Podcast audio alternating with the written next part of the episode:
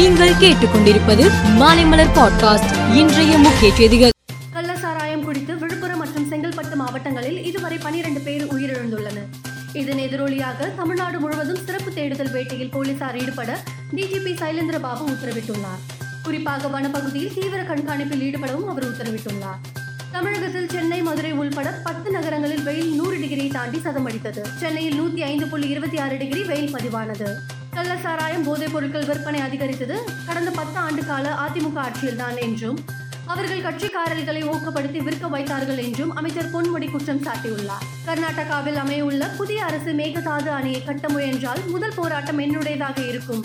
என அண்ணாமலை திட்டவட்டமாக தெரிவித்துள்ளார். கர்நாடக டிஜிபியாக இருந்த பிரவீன் சூட் மத்திய புலனாய்வு அமைப்பான சிபிஐயின் இயக்குநராக நியமனம் செய்யப்பட்டுள்ளார். தற்போது சிபிஐ இயக்குனர் சுபேத் குமார் ஜெயஸ்வால் பணிக்காலம் மே இருபத்தி ஐந்தாம் தேதியுடன் நிறைவு பெறுகிறது. இதைத் தொடர்ந்து பிரவீன் சூட் பதவியேற்க இருக்கிறார். கர்நாடக சட்டசபை தேர்தலில் வெற்றி பெற்றுள்ள காங்கிரஸ் கட்சி தொடர்ந்து மக்களின் இதயங்களை வெல்ல வேண்டும் என்று முன்னாள் மத்திய மந்திரி கபில் சிபல் அறிவுரை வழங்கியுள்ளார்.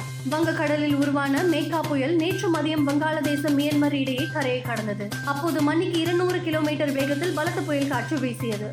அங்கு அதிதீவிர புயல் வங்காளதேச மேன்மர் எல்லையில் உள்ள கடலோர பகுதிகளை பந்தாடியது. குறிப்பாக வங்காளதேசத்தின் காக்ஸ் பஜார் மற்றும் சட்டோகிராம் நகரங்கள் புயலால் கடுமையாக பாதிக்கப்பட்டன. துருக்கியில் கடந்த இருபது ஆண்டுகளுக்கு பிறகு நேற்று அதிபர் தேர்தல் நடந்தது. இதன் மூலம் அங்கு சர்வாதிகார முடிவுக்கு வருமா என பொதுமக்கள் மிகுந்த எதிர்பார்ப்பில் உள்ளனர்.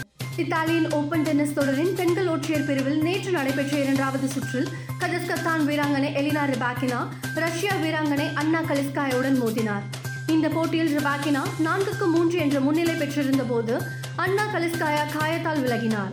இதனால் ரிபாக்கினா மூன்றாவது சுற்றுக்கு முன்னேறினார். இதேபோல் போலாந்து வீராங்கனை இகாஸ் வியாக்டிக் உக்ரைன் வீராங்கனை லெசியா சுரென்கோவுடன் மோதினார்.